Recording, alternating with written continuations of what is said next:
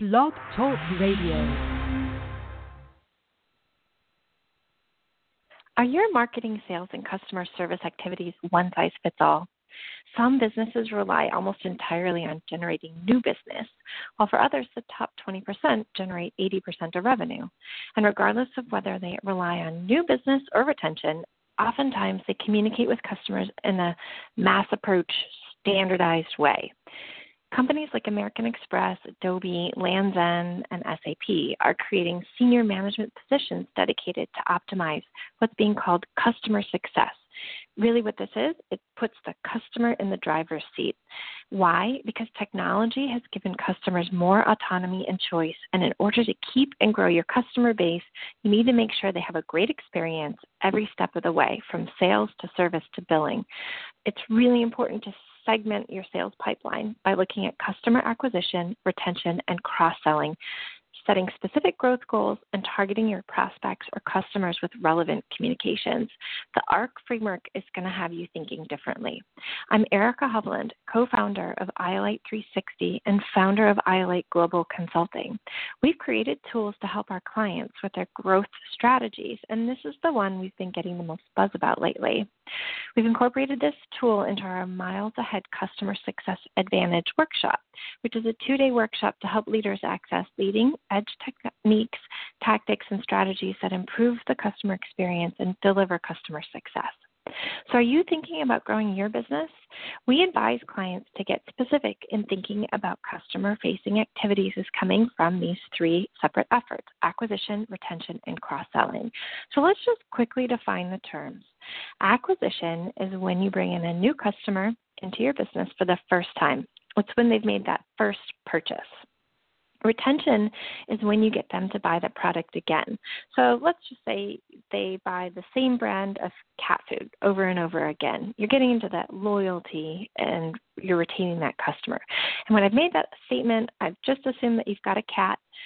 Maybe you've got some sort of an affinity for tasty tuna blends, but either way, if you're buying that cat food repeatedly, you could be somebody's loyal customer. Anyway, so cross selling is when you entice people to buy a different product from your company. So you've got that cat food brand loyalty. Now let's say that same customer starts to buy cat treats from you after they've tried and liked that cat food brand. Or let's just assume you've got a cat and say that it's the cat that's really loving that cat food brand. So now that we've defined the terms, how can you use the ARC framework to grow your business? So we'll give you a couple of tips. First, evaluate where you are today. What's your current mix? If you don't know, go pull the data and find out. Oftentimes, what you think is happening isn't really happening at all. As humans, we tend to remember the most recent trend. So, if you've just acquired a whole bunch of new customers in the last 30 days, you might think that acquisition is the main driver of your growth. But if you look at the data, it'll either confirm that hunch or it'll tell you that it was actually the fact that your core group of customers bought your new extended service warranty or your latest product.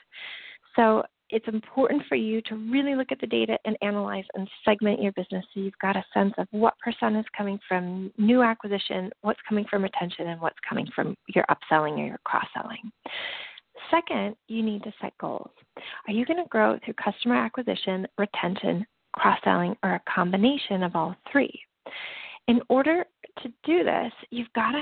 It's important because you're going to be focusing your sales and marketing efforts against one of these objectives. And the way you acquire customers is different than the activities that you want to do if you're trying to retain them, or if you're trying to cross sell or upsell. Also, you're going to want to align your resources to make sure that you operate more efficiently. You're going to want to align your budgets against these activities. And it's important to customize all of your communications and your efforts that in a way that helps you achieve your goals. We go into more detail about ARC in our Miles Ahead Customer Success Advantage workshop.